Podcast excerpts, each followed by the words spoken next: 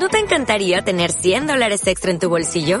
Haz que un experto bilingüe de TurboTax declare tus impuestos para el 31 de marzo y obtén 100 dólares de vuelta al instante. Porque no importa cuáles hayan sido tus logros del año pasado, TurboTax hace que cuenten. Obtén 100 dólares de vuelta y tus impuestos con 100% de precisión. Solo con Intuit TurboTax. Debes declarar para el 31 de marzo. Crédito solo aplicable al costo de la presentación federal con TurboTax Full Service. Oferta sujeta a cambios o cancelación en cualquier momento.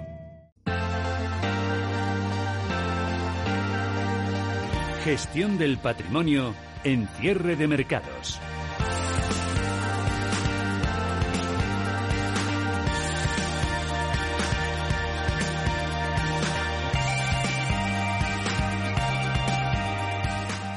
Tertulia de gestión del patrimonio son las 5 y 42 de la tarde, 4 y 42 si nos escuchan desde la Comunidad Canaria. Estamos este martes. Vamos a buscar argumentos, explicaciones a lo que estamos viendo en los dos últimos días en la renta variable mundial. Está aquí en nuestros estudios Juan Gómez Bada de Avantaje Capital. ¿Cómo estás, Juan? Muy buenas tardes. Muy buenas tardes. Y saludamos, está en Barcelona, a Santiago Domingo, gestor de Solventis. ¿Cómo va todo, Santiago? Hola, ¿qué tal? ¿Cómo estáis? Por aquí, capeando el temporal. Capeando el temporal, que no es poco porque da da gusto mirar por la ventana, Juan, que te tengo aquí, pero en las pantallas ya es otra cosa. Echarles un vistazo.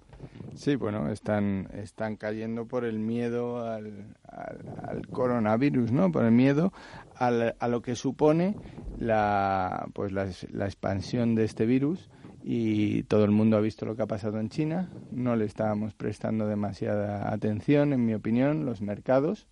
Creo que estaban pues a otra cosa, que ya se había acabado la, la guerra comercial, algo de eso.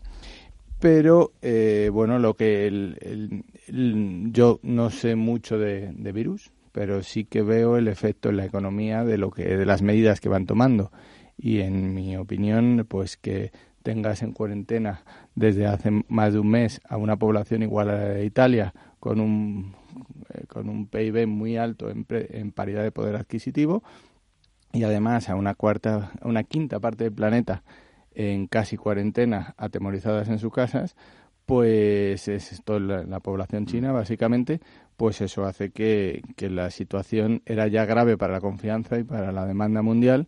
Ahora al extenderse en Europa, parece que nos hemos dado cuenta, ¿no? Que, que, y ese es un poco eh, mi punto de vista. Es el problema de la proximidad.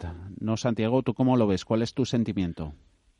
Sí, es un sentimiento muy muy similar. Al fin y al cabo parecía que, al estar tan lejano no no cobraba tanta tanta relevancia, pero al verlo de cerca, no parecía que como luego se acercaba cuando ocurrió lo de ocurrido lo de Italia, pues el miedo se ha apoderado de las bolsas, ¿no? Pero no debemos olvidar que del miedo a la avaricia hay un paso y, viceversa, ¿no?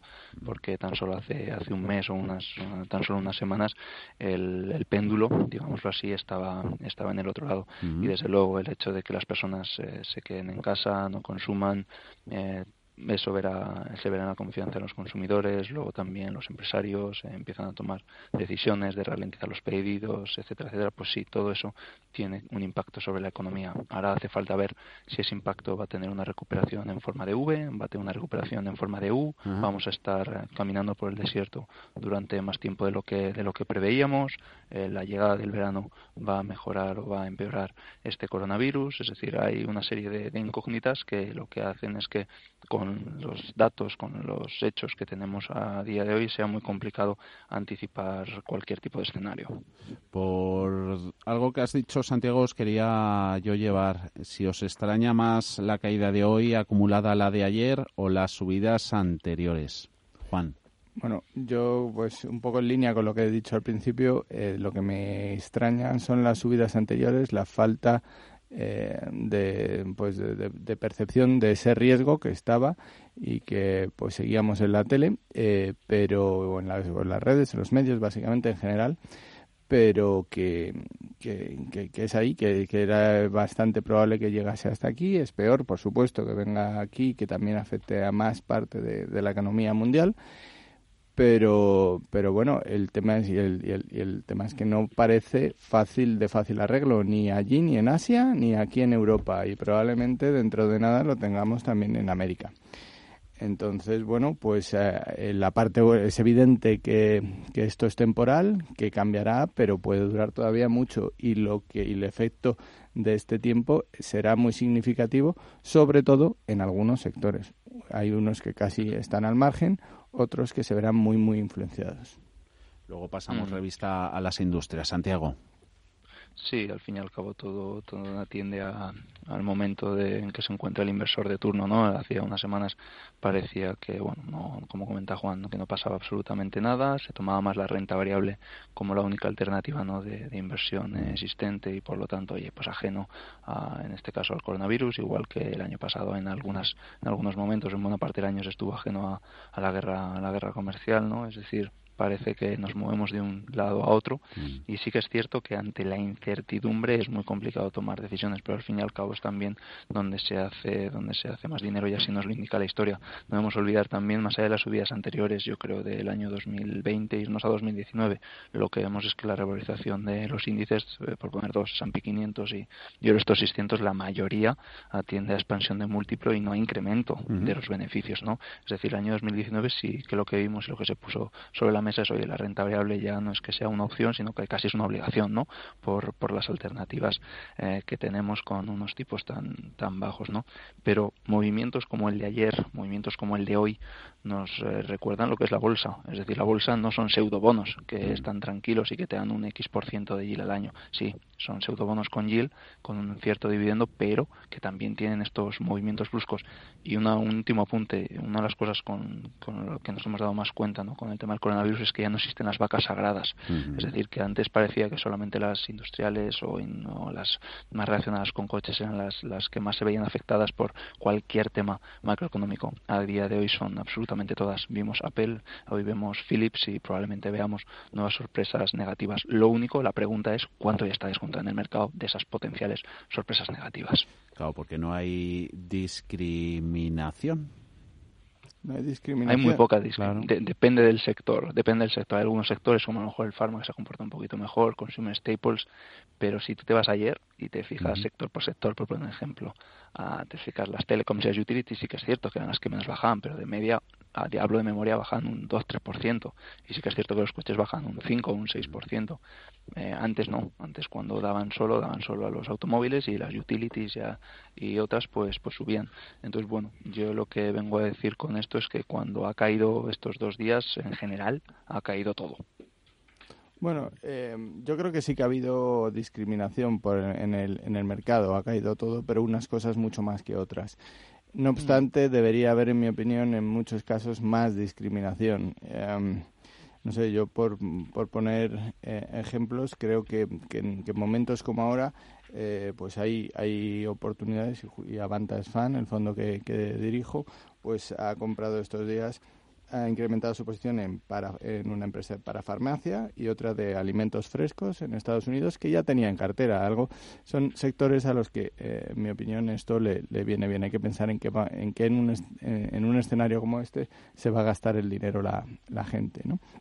en cambio hay otros, como podría ser el, el hotelero, que, que ya antes de llegar a, Europa eh, pues ya estaba muy tocado. Había que tener en cuenta que la mayor, el, el país eh, principal, el primer país emisor de turistas es China.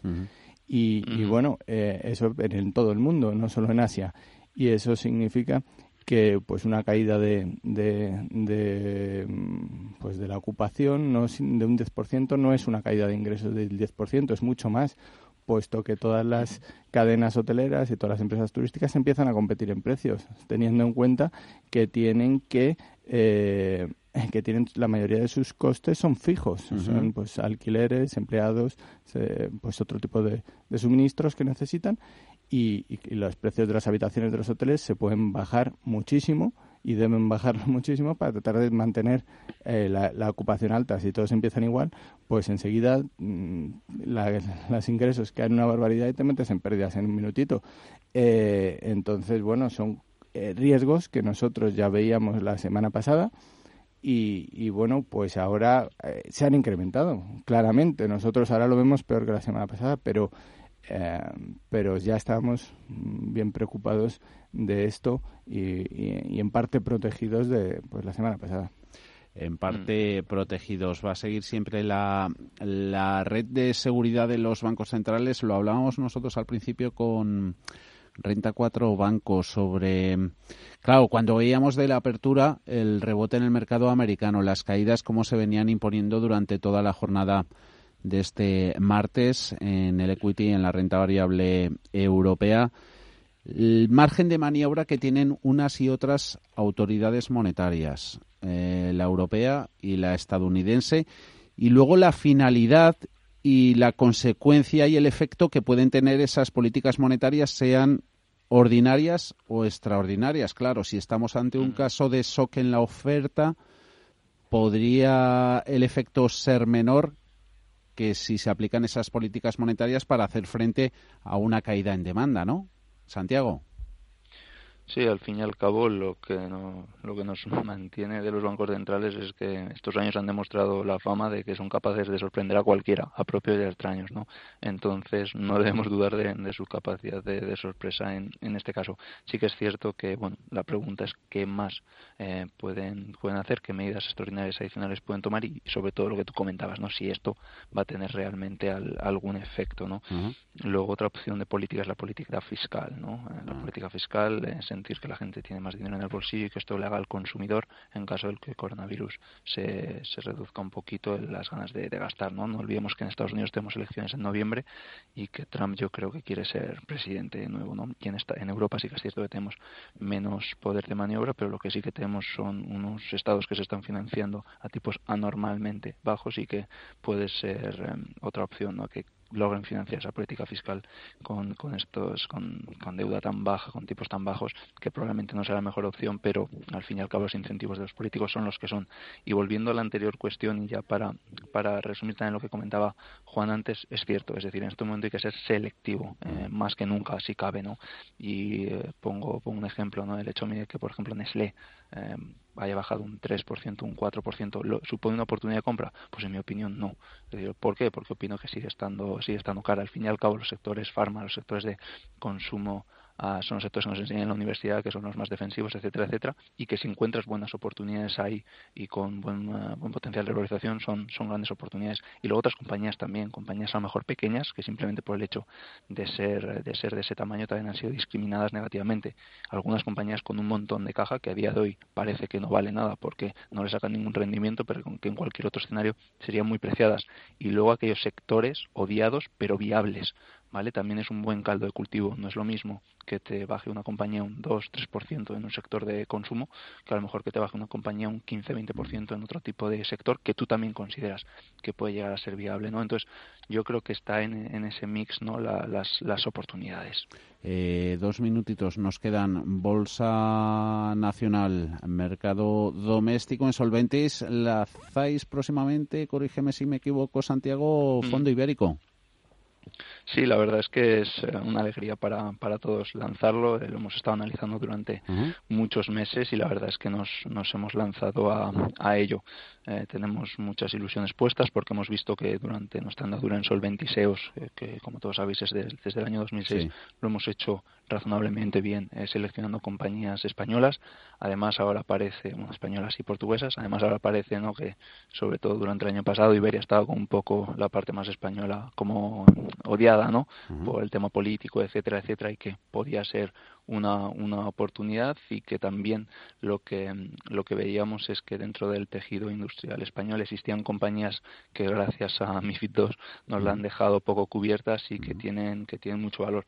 Entonces yo creo que es una, una inversión ah, interesante, una inversión en la que vamos a poner mucho tiempo y esfuerzo y creo que hoy al fin y al cabo la cercanía no también eh, nos, nos aporta un valor un valor añadido sobre las empresas. Ya nos irás contando diseño incorporaciones a la cartera en la de Avantaje, presencia en el mercado español que tenéis? Sí, tenemos eh, bastante presencia, puesto que es el mercado que, mejor conocemos y al final donde encontramos muchas oportunidades. Estamos de acuerdo, estoy de acuerdo con Santiago, que es un mercado muy barato por razones eh, políticas, en líneas generales Eh, pero pero bueno eh, también hay, hay, hay que ver hay, hay, muchas diferencias de unos de unos valores a otros. Algunos están a la deriva y otros tienen muy claro lo que quieren hacer y con unos modelos de negocio de calidad. Entonces bueno pues eso en Avantas Fan el, aproximadamente la mitad de la cartera desde inicio está invertida en España y la mitad